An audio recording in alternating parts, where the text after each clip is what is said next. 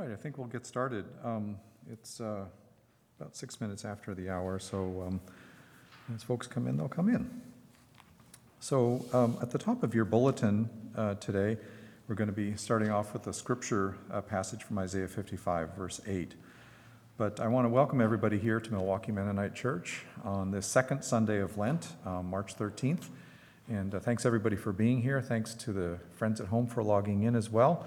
Um, and thanks definitely to Stevers um, for handling the tech and to Connie um, for uh, covering us some music today. This is kind of a big uh, turning point or milestone in the pandemic because we can actually do congregational singing in our underneath our masks here. And Stevers has actually set up a microphone here to uh, catch more than just simply the ambient sound of our singing for our folks at home. So this is really exciting. And again, from uh, you've been getting updates from the Church at Home team, and this is, you know, a direct result of the um, improving pandemic situation. So we're, you know, keeping our fingers and all possible digits crossed that um, the pandemic will situation will continue to improve, and as it does, um, you know, or as it continues, at least in this situation, if not improve more, then um, we can continue having congregational singing again underneath our masks. So this is really exciting.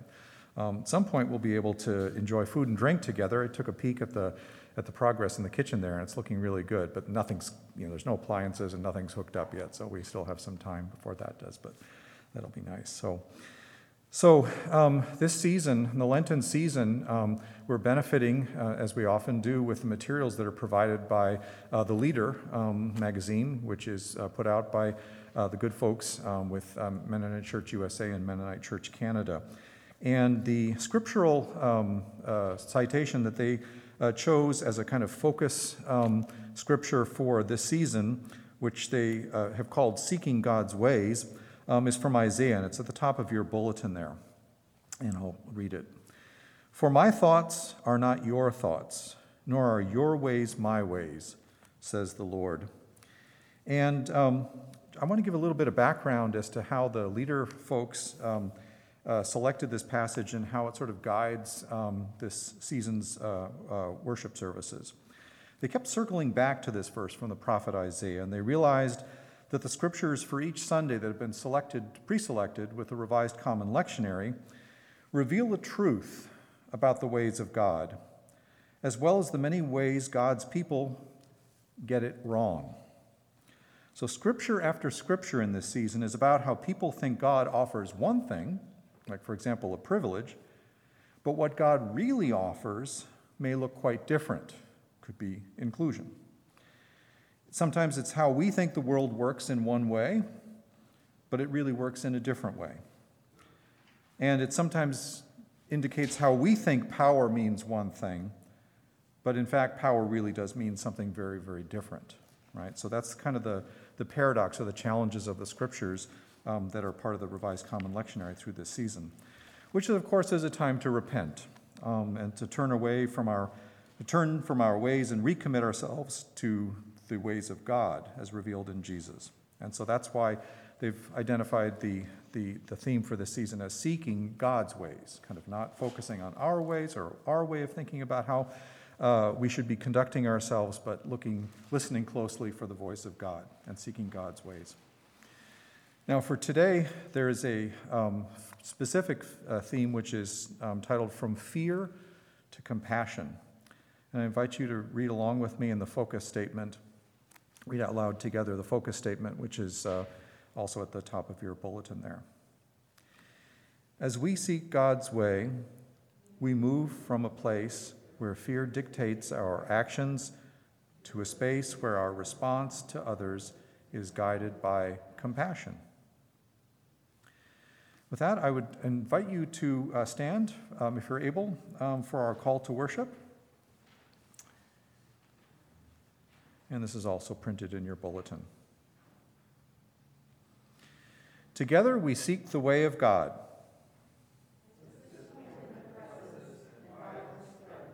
We come to ask, Whom shall we fear?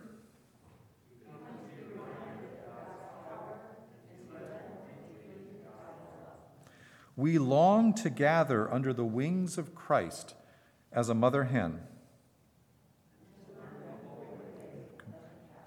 Please be seated. So, that theme of the mother hen, hen is something that's very, very important today. If you flip your bulletin over, there's a line drawing here that shows a mother hen, right, um, doing the kind of God thing and caring for God's children, right, um, with a certain amount of danger or potential threat kind of looming in the background there.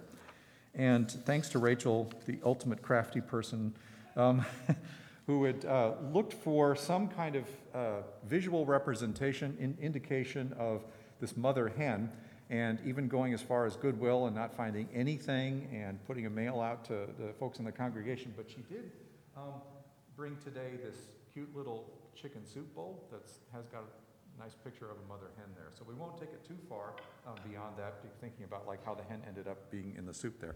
But just like stay with the mother hen as the kind of uh, um, the, the, the, the, motherly or parenting uh, source of comfort. Um, and then, you know, time and again, including after our um, service, when you take things home, just um, you know, reflect on this image here, which I think is a very, very um, nice image to, to keep in mind. Right, please pray with me.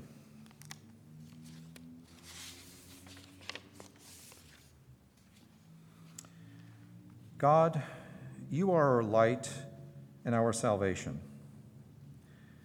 You are the stronghold of our life.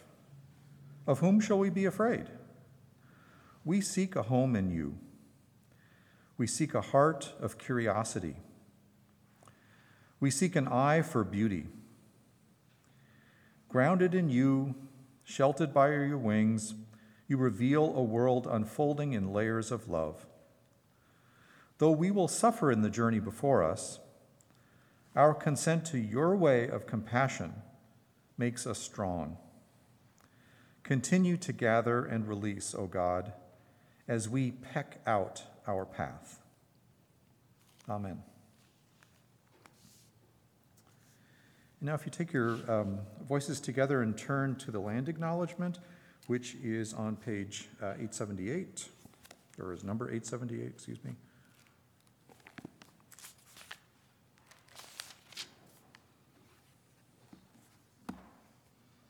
And you can just follow along here. We acknowledge that we are gathering on the traditional territory of indigenous peoples we affirm that settlers have specific responsibilities in the journey of reconciliation with Indigenous peoples. We are especially grateful to the Ho Chunk, Kickapoo, Menominee, Potawatomi, and Sauk and Meskwaki peoples. We give thanks to Creator and to those peoples who have stewarded this land for generations.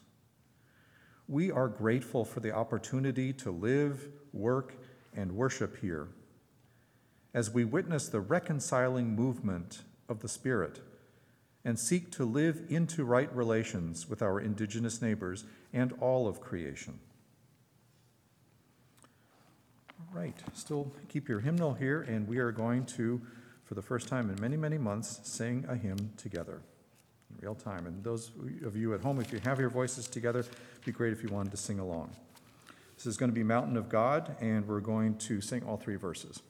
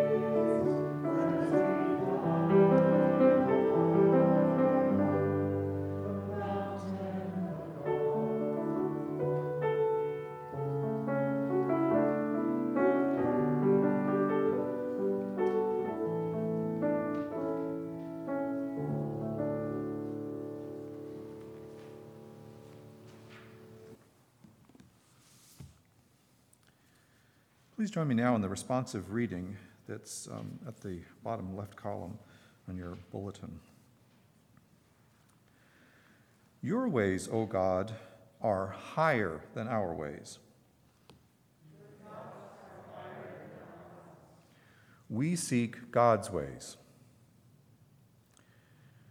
As we now move into a time of confession, we have the, um, also provided by the leader, the Lenten prayer of confession, which is adapted from Isaiah 55. It's at the top um, upper right of your bulletin. Please pray with me. Holy One, we seek you while you may be found.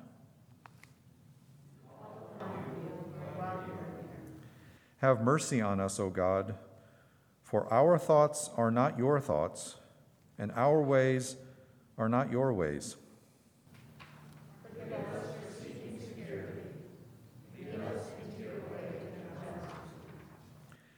As we walk with Christ on this Lenten journey, let us see your way more clearly and follow your way more faithfully. Blessed are we whose transgressions are forgiven, whose sins are covered. Blessed are we whose sins our God does not count against us. God's unfailing love surrounds those who trust in the Holy One. Let us rejoice and be glad. Luke 13, 31 to 35. At that very hour, some Pharisees came and said to him, Get away from here, for Herod wants to kill you. He said to them, Go and tell that fox for me. Listen, I am casting out demons and performing cures today and tomorrow, and on the third day I finish my work. Yet today, tomorrow, and the next day, I must be on my way, because it is impossible for a prophet to be killed outside of Jerusalem. Jerusalem. Jerusalem, the city that kills the prophets and stones those who are sent to it. How often have I desired to gather your children together as a hen gathers her brood under her wings, and you were not willing? See, your house is left to you. And I tell you, you will not see me until the time comes when you say, Blessed is the one who comes in the name of the Lord. So, the children's time today is actually going to be a video. Um, so, that the leader materials have provided us with, or provided member congregations um, with short videos that go with the scripture and the themes for each uh, Sunday during Lent. And so, we're going to watch that together. Um, I remember when I was a kid, and before we didn't have videos in school, but we definitely had like things like film strips and films and stuff like that. And everybody said we're going to watch a film strip today. Watch a film. It's like ah, going gaga. So um, it's kind of nice to to actually watch a video every now and then um, in in worship as well. And like so many children's time times, it's going to be the message is something that's accessible, I think, to all of us. So go ahead and watch. Hey, Lucia, how are you today? I'm okay. I can see that you seem to be quite happy. Oh, I am, I am. I'm almost always happy. That's just me. Happy. Good for you. Aren't you happy? I am okay. I have a job to do, so I have to be serious about that. Oh, what is your job? I guard sheep. What do you guard them from? From coyotes and foxes and dogs that might want to kill them. Dogs? Like me? Well, they look a lot like you, and if they threaten my sheep, yes, like you. I would never, never do that. Well, good. Aren't you ever afraid of those foxes and coyotes? They could hurt you. Yes, they could hurt me but my job is to protect them. So, if a coyote or fox shows up, I gather the herd into a group and I stand between them and the predator. I love those sheep. My love for them is stronger than my fear. That's kind of like Jesus. Really? How? In the Bible, it says that Jesus is like a mother hen who gathers her chicks under her to protect them. Jesus is like a mother hen? Yup. Very interesting. I suppose if there were sheep around in Bible times, there would be a story about a llama guarding them. Oh, Lucia, there were sheeps and goats, but they didn't have llamas. They had shepherds, people who took care of them. In fact, some of the best stories are about how the shepherd takes care of the sheep, like the one about the shepherd who had 100 sheep. But one day, when they got back home from grazing the fields all day, there were only 99. So the shepherd made sure the 99 were in a safe place, and then he went to find the one that was missing. Was it dark? I don't know. It could have been. If it was dark, wasn't the shepherd afraid to go looking for the lost sheep? Probably. But his love for his lost sheep was more important than his fear of the dark. I see. And the Bible says Jesus is like that shepherd. Jesus is like a mother hen and a kind shepherd. Hmm. If the Bible was being written today, would it say that Jesus is like a llama?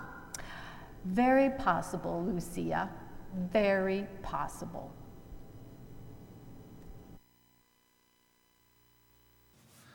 Uh, much like the sermon that I preached on singleness um, and the sermon that I preached on universalism, this one was written pretty well in advance of this week.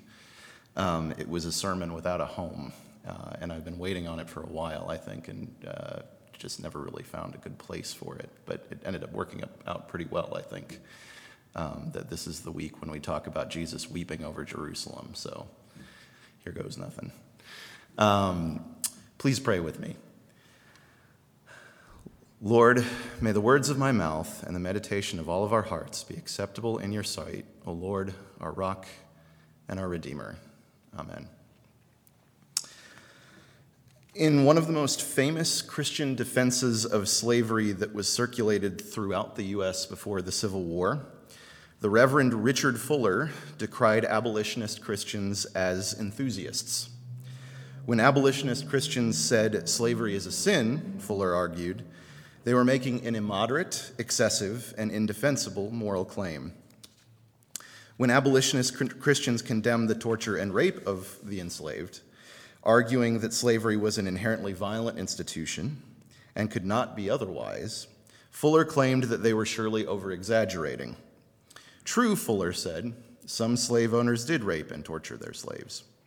But when abolitionist Christians pointed this out, Fuller thought, they were taking aim not at the system of slavery itself, but its abuses. It was only because of their lack of moral and intellectual clarity that the abolitionists could not tell the difference between the two. If they could, then they would see that there are good masters out there that made the lives of enslaved African Americans dramatically better. This is because those masters provided for their material needs, allowed for their conversion to Christianity, and provided them with the benefits that came with the adoption of civilized Western culture. In other words, abolitionists just could not see the good in slavery. They were trying to throw the baby out with the bathwater. What slavery needed was not abolition, in other words, but reform and proper regulation. Fuller's words mortify us today, and rightly so. If any of you are curious as to why my, uh, my doctoral uh, qualifying exams were so difficult, it was because I spent 10 hours a day reading stuff like this. Um, we rightly recognize them, uh, Fuller's argument as paternalistic, racist, and naive.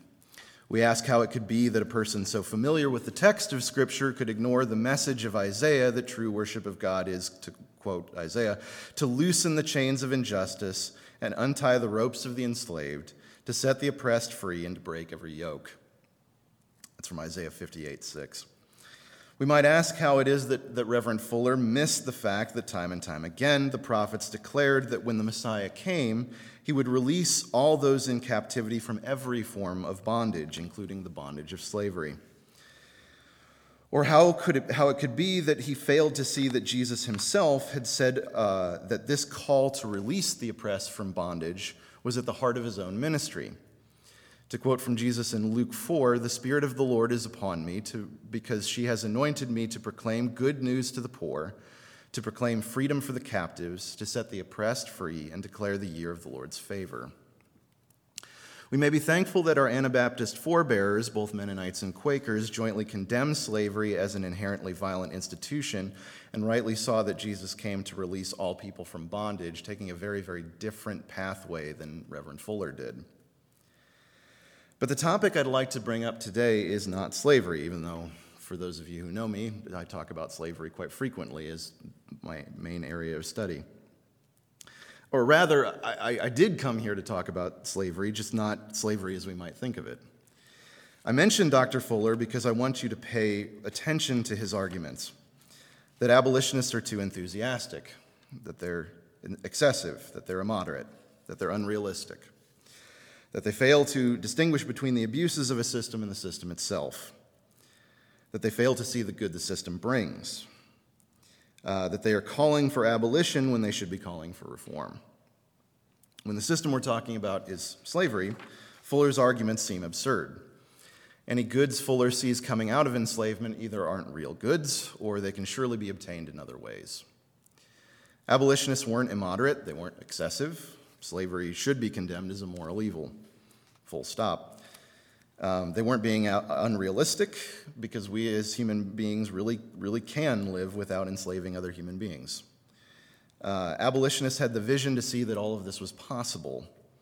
Um, and abolitionists were right not to differentiate between a system and its abuses when it came to slavery. Slavery really is an irredeemably violent institution. There is no making it better. But what about in our own day when the call for abolition comes against not slavery, but against the prison instead of against slavery. Suddenly, direct parallels to Fuller's arguments can be found in abundance. Incarcerating a person, we hear, is different from enslaving someone. So, those who call for an end to the prison as an institution really are failing to distinguish between the abuse of a system and the system itself. But can we be so sure that it is possible to draw a bright line between incarceration and enslavement? There has been and always will be a species relationship between the two that is very, very difficult to suss out throughout the history of both of the, these two institutions.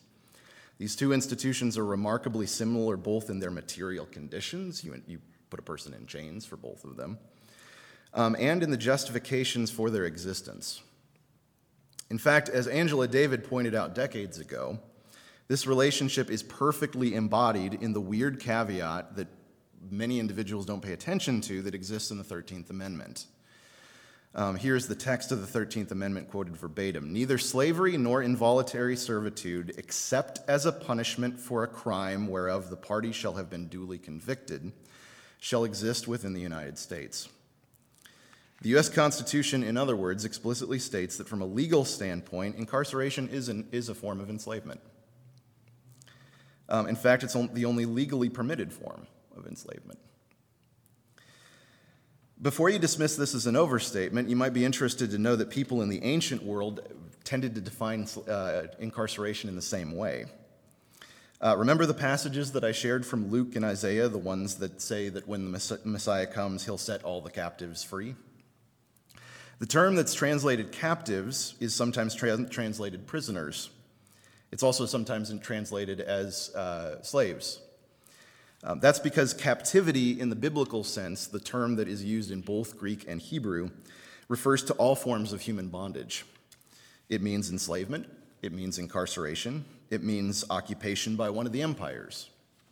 Uh, Jesus has come to set humanity free from all of those forms of captivity, according to both the Gospels and the messianic passages in the prophets. When the Messiah comes, he will abolish all of these forms of captivity. We all know of the evils of mass incarceration. This is something that I'm sure has been brought up several times in, in the circles in which we, we, we find ourselves. We know that black and indigenous folks are, for, uh, are locked up at rates much higher than whites. We know that that is an injustice. But do we believe that the prison as it exists in our own time itself is an injustice? The prison is an inherently violent institution, and we know this. It's generally known within our culture. Think of the, the jokes that you hear ubiquitously throughout our culture that make uh, references to prison rape, um, as though it were something that would be that, that is, is funny. Jokes of don't drop the soap in prison, uh, of, in prison showers, that kind of variety of joke. These jokes are based in a reality, and we realize this reality that those in, who are incarcerated are submitted to horrendous violence, and especially sexual violence. When an individual is incarcerated, he is subject not only to various forms of violence from fellow inmates and prison guards, but his every move is manipulated both by the guards and by the physical environment in which he's in. The institution, just as it's set up in its physical form, is not aimed at rehabilitation. It teaches prisoners that violence and manipulation are acceptable ways of achieving com- the compliance of those around them. As Howard Zehr once put it, the prisoners who have the best chance of reintegrating into society after they are released are those who resist the system most strenuously while they are incarcerated. He was thinking of individuals who act out, who resist the prison's violent discipline. Further, there is an urgent need to end what's oftentimes referred to as the prison industrial complex, a perverse merger of the interests of media, large corporations, and the criminal legal system. The result of this merger is that incarceration becomes profitable, and the incarceration rate is driven by economic incentives and not the crime rate. Reoffending actually becomes profitable under this system, and therefore the system encourages the re- reoffending and, re- and resists rehabilitation in various different ways. If you're interested in learning more about it, there's um, an African American Mennonite by the name of James Samuel Logan who wrote a book called Good Punishment with a question mark in the title um, which delves into this, this phenomenon of the prison industrial complex quite deeply. Likewise, prisons have an atrocious public safety record. They demonstra- demonstrably do not make any of us safer. In fact, they produce traumatized people who are more likely to commit things that are defined as offenses in the future. They can't be reformed, they have to be abolished. Likewise, it will not do us any good to talk about prison abolition without talking about police abolition. Here I'm just going from one controversial topic to another. Because one of the primary reasons why the police exist as an institution is to incarcerate individuals.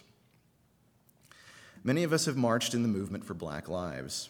We've marched for an end to police brutality. But the question is do we believe that policing as we know it itself is unjust?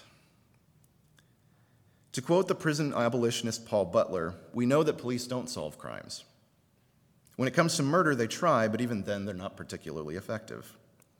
That was the full quote from Butler. When Butler said this, he was referring to the fact that the murder closure rate, the percentage of murder cases where a suspect is actually arrested and charged, hovers between 30 and 40 percent in most U.S. cities. So, for the vast majority of murders, there is no individual that is charged. I know of no I also know of no major US city where the murder closure rate is above 60%. That includes the and those statistics when in, when charges are actually brought against an individual those include cases where a person is arrested, charged, and is later definitively exonerated of the charge of murder, say through the work of an innocence project. Since that statistic includes wrongful arrests and forced confessions, which is a larger problem, I think, within the US criminal legal system than we oftentimes admit, the rate at which police actually solve murders is, is significantly lower, though I, I couldn't provide you with an estimate of what they actually are. In other words, the majority of individuals who murder someone get away with it in the United States. Um, but this is actually something that most police forces will invest resources in. But as Butler suggested, when it comes to what are oftentimes considered lesser crimes, police really do not try to solve them. It's, they're not made priorities by most police departments in most major cities. And anyone who has lived in a major city and reported a bike stolen knows this. A detective will come and take down a statement, file a report, unless, and unless you are extremely lucky, you will never see that stolen bike again. This is because police agencies don't expend resources predominantly upon solving crimes. Detectives, whose job it is to focus on solving crimes, typically make up only about 15% of the officers in any given police department. And unless they are working on a murder case, those detectives will typically spend their time filing reports for crimes they know will likely go unsolved. If police are meant to solve crimes, they are not particularly efficient at it, as Butler said. So, what do police actually do? Well, to quote Alex Vitale, police exist to preserve the existing social order by managing and even producing inequality. This entails policing the poor and the non white. It entails policing the homeless and enforcing statutes that amount to criminalizing poverty. It entails the utilization of intimidation and suppression tactics against protests for labor and racial justice. It entails over policing predominantly black neighborhoods. All of these been, have been prominent roles the police have played in society since their inception. Now think back to the Reverend Fuller's arguments that I listed at the top of this sermon. Does the voice in your head, as, as, as you're processing what I'm saying here, present you with the same arguments that he made when you hear the call to abolish prisons and police? Are they saying that abolition is immoderate, that it's excessive, that it's unrealistic, that it fails to distinguish between a system and its abuses, that it fails to see the good that prisons and police produce, that prisons and police don't need to be abolished, they just need to be reformed? If you hear that voice in your head, and believe me, I, I even as an individual who's committed to this position, I hear it in my head all the time um, let me ask you how is that voice different than Fuller's? If you think about it, Fuller's defense of slavery was far, far more rational than the modern defense of police and prisons. Fuller had basically all of human history on his side. When Fuller defended slavery, he was defending an institution that had existed as long as we, we as a species have been on this planet. Slavery had existed in the vast, overwhelming majority of human societies when Fuller made this argument. The abolitionists who were arguing for the end of slavery were really on historically shaky ground. How did they know that humanity could get on without slavery? They had, they had very few examples of societies that were actually able to pull that off. Police and prisons, however, are extraordinarily young institutions in the forms that we know them. The first policing organization was founded in London by Sir Robert Peel in only 18, 1829, and the first modern prison, as in the penitentiary, came about around the same time. It depends, you, you read the material, it depends on which one you choose first um, as the first modern prison. Um, but no matter how you slice it, the, institution abolition, the institutions that abolitionists are asking to bring an end to are only around 200 years old. Human beings have existed without them for most of our history, and it's likely that we'll be able to exist without them again someday, given different social, economic, and political circumstances. When our Mennonite forebears declared slavery immoral, they were making a much more radical, much more untested, much more fragile, and much more unrealistic stance than I'm taking right now. And yet,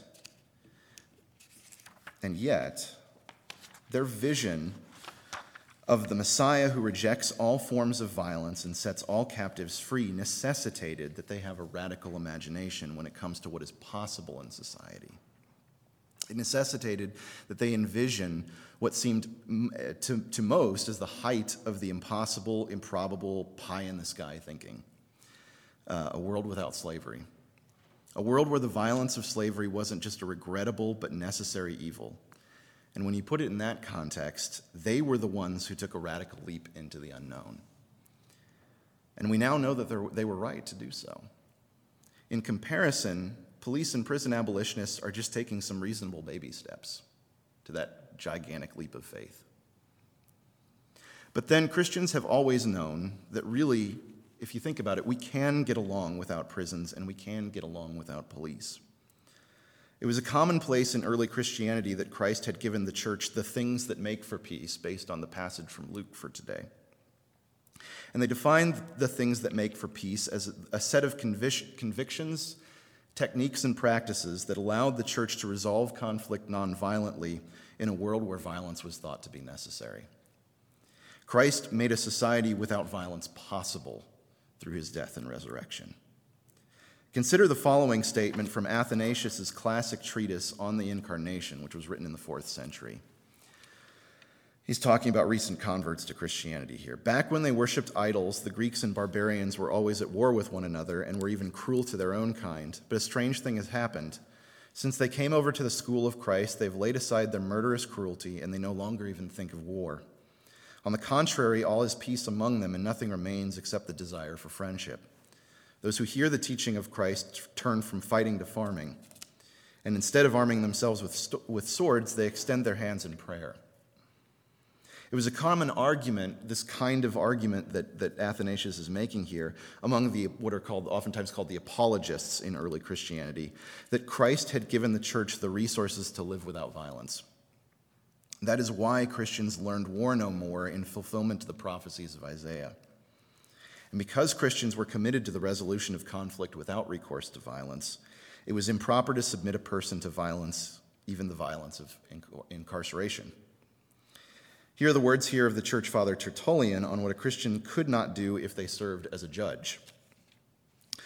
We may grant that someone could hold such a position, that is, be a judge, but he would have to avoid the functions of his office, that is, without sentencing anyone to capital punishment, without taking honors, without condemning or judging, and without putting anybody in chains or submitting them to torture.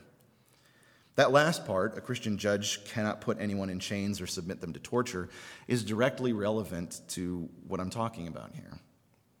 Tertullian didn't know the prison, at least the institution that we call the prison that exists in our day. The institution that we, as we know it, didn't exist in our day, and only by analogy can you say that prisons existed in Tertullian's day. And still, he knew that the violence of incarceration had no place in the Christian community. If we cannot name prison abolitionism and police abolitionism as Christian commitments, I am afraid for us. I am afraid that we will be a double shame to both our Christian forebears and to our Christian descendants. Christians like Tertullian will not understand how we could have seen incarceration or policing as anything other than a systemic evil. Did we not learn the things that make for peace from our Lord Jesus Christ? Did we not understand that as Christians we could not submit others to chains? Similarly, I worry that Christians hundreds of years from now who live in societies that have figured out how to get on without prisons and without police will look at us the way that we look at Reverend Fuller. They will be horrified at us for not seeing that anything good that comes from prisons is, either isn't a real good or can be obtained through other and better means. They will be horrified at our paternalism. They will be horrified at our lack of empathy with those who suffer under the violence of police and prisons and they will be horrified at our lack of imagination. They will be horrified that we simply could not think of a way to solve our social problems other than by locking people in cages and by sicking violent men with guns on them. And by now, we have had ample evidence to know that reform measures for police and prisons simply do not work. It would take me longer than is prudent to unpack here, but a short inventory but as a short inventory, here are a list of reforms that have had no noticeable effect on the frequency of incidences of police brutality against people of color. Body cameras don't work, citizen review boards don't work, banning chokeholds does not work, implicit bias trainings do not work, community policing initiative, initiatives do not work, officer diversification initiatives don't work, and the list goes on and on and on. If you want to talk about specific examples that I can give of any of those that have come out of my research, I'd be more than happy to talk with you about it. And to give you a sense of exactly how little reforms do for curbing the abuses of the prison system, consider the following. With a population of around 330 million people, the United States is home to about 4% of the inhabitants of planet Earth. And yet, with a prison population of around 2 million, the United States is home to almost 25% of the world's prisoners. 4% of the overall world's population, a quarter of its prisoners. We believe in putting people in chains more than any other people group on this planet. Surely that's too many people in prison. And so, what can we do to reduce that number? Well, according to the abolitionists Vincent Lloyd and Joshua Dubler, the three most radical reforms on offer, short of abolition, are these. First of all, we could release every person in state and federal custody who is incarcerated solely due to a nonviolent drug offense. We could reduce every pretrial defendant sitting in jail solely because they are unable to make bail. And we could release every black person in federal and state prisons. The first measure fully really would roll back the war on drugs. The second is a necessary step to ending the war on poverty. And the third would roll back the new Jim Crow. If we did all three of these things, and nobody is talking about doing all three of these things, all three proposals are considered extremely radical in most states, it would reduce our prison population by just over 1 million people if we did all three of those things. That's a huge step forward, and it would be a, a, relief compared to what we have now. But what it would not do, however, is end mass incarceration, even if we did all three of those things. Even by effectively cutting our prison population in half, we would still be a, a nation with 4% of the world's population and around 14% of the world's prisoners we would still lock up a far greater portion of our population than the vast majority of countries in the world, with a prison population three times that of France and four times that of Germany. It is usually at this point that folks ask so, what's the alternative? And abolitionists have already come up with a surprising array of evidence based answers. It's just a question of whether there's political will to actually attempt them. Community based anti violence initiatives and credible messenger programs, which, which uh, send unarmed individuals who are trained in de escalation techniques into situations where violence might break out, can reduce homicides and gun violence without contributing to mass incarceration. Trained social workers can intervene in mental health crises, crises without resorting to violence. Drug treatment programs can help get people clean investing in housing, education, and jobs actually reduces the crime rate. Hikes in police forces really don't do very much to it. These are actual evidence based solutions, and they work way, way more efficiently than either prisons or cops. As I said before, the evidence overwhelmingly shows that the prison, at least as we know it, causes recidivism. It actually makes us all less safe. And putting more cops on the street doesn't seem to have any discernible effect on the crime rate, no matter where it happens. Further, investing in policing is a ridiculously expensive way about doing, of doing nothing about violent crime. Milwaukee PD gets full, a full half of the city's budget every year. Half. Think about that for a second. Think about how rampant police brutality is in the Milwaukee Police Department. If you can't do your job without killing black civilians, putting them in cages, and submitting them to torture while receiving half of a city's budget, you don't deserve to exist as an institution. You don't deserve for us to invest more money in you for body cameras or for implicit bias training. You just need to go. How much money would it take to do the job properly? 75% of a city's budget? 100% of a city's budget? It's just too much to ask. And while that budget is, is, is running, we, we are operating with social programs that are ludicrously underfunded that could have a, a more substantive impact on public safety. Fortunately, all the alternatives to policing that I've mentioned above have had a better impact on lowering violent crime, even when cities have underinvested in them. In other words, you get more for less with violence prevention and intervention programs um, with housing, jobs, education, mental health, and drug treatment services than you do with police and prisons. Which is why Wisdom and Micah are currently running a justice reinvestment campaign that aims at closing down three prisons in Wisconsin and reallocating the money for alternatives to incar- incarceration. And even for abolitionists, emergency services of various sorts will still respond to crises like traffic accidents. Those emergency services just hopefully won't involve cops. No abolitionist I know of is in favor of getting rid of all first responders. They just want unarmed first responders.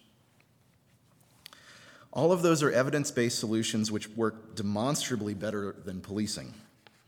But I realize that most individuals don't form their beliefs about police and prisons based on evidence. I have abundant experience to the contrary. I cannot tell you the number of times people have asked me for alternatives, I've given them some alternatives. And then they will come back to me two days later and say, Yeah, but you abolitionists have no alternative ideas. I give them alternatives and they just don't hear alternatives. And I think that likely that happens because they lack the imagination to see the alternatives as alternatives. So it's a, the, the battle, I think, is really a matter of what our social imagination is and not necessarily of providing good statistics. And it needs to be said part of the reason why they lack that good social imagination is because of the way in which our social imagination gets formed for those of us who are white. White folks are basically taught that the only credible solution to most social emergencies that arise is to call the cops. Anything else might be considered doing nothing. Our social ma- imagination, in many ways within the US, has been copified, if you want to make up a term for it. But I, I, I, hold out hope, especially for communities like this, because I think that we, as Mennonites, are better positioned to help foster a social imagination that is different than that social imagination. Returning to the theme, God's ways are not our ways. There's the recognition of that within this community. After all, abolition is already in, uh, in our denominational DNA as Mennonites. Toward the end of his book on prison abolition, Vincent Lloyd marveled that as a black Christian with no connection to the Anabaptist tradition, whenever he shows up at protests that are calling for the end of the prison, he always finds himself surrounded by Mennonites. It's something that always happens almost by default. That recognition from somebody who is outside of our denomination speaks volumes from where our social imagination has already led us, from place where it has already taken us. As a people that wish to champion the things that make for peace, I hope that we can continue that trend. I hope we can continue to foster a social imagination that is committed to dealing with public safety issues without recourse to violence. The question is how do we do that?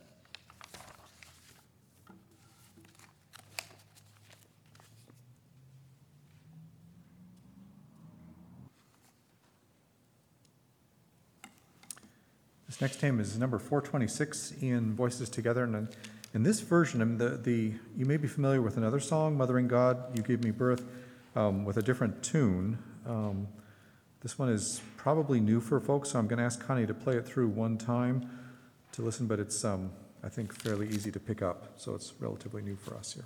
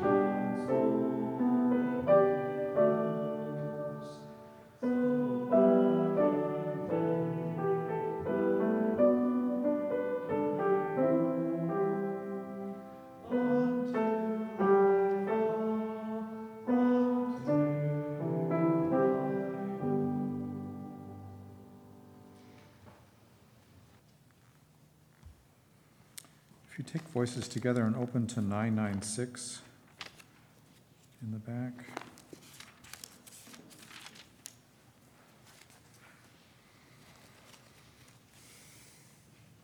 And we'll be remembering those today um, who are special need of, uh, for their physical health, for Connie's sister Mary's husband Ken, and then also for her brother Ken.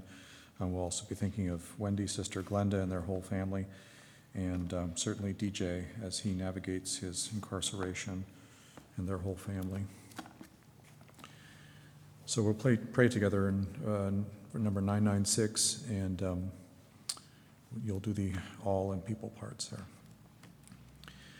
Listening God, you hear our prayers before we speak, yet welcome our praying.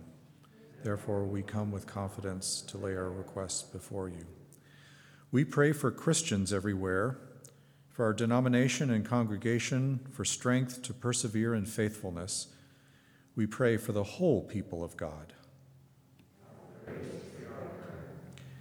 We pray for the nations of the world, for all leaders, and for those who make policy decisions. We pray for the well being of our global community. We pray for the earth and all living creatures, for all regions and species at risk, and for the sharing of resources. We pray for the wholeness of creation. We pray for those who are overcome by violence, for victims of injustice or oppression, and for those in poverty or pain. We pray for all who need healing and peace. We pray for those who endure trials, for those who are dying, and for those who mourn. We pray for all in need of comfort and hope.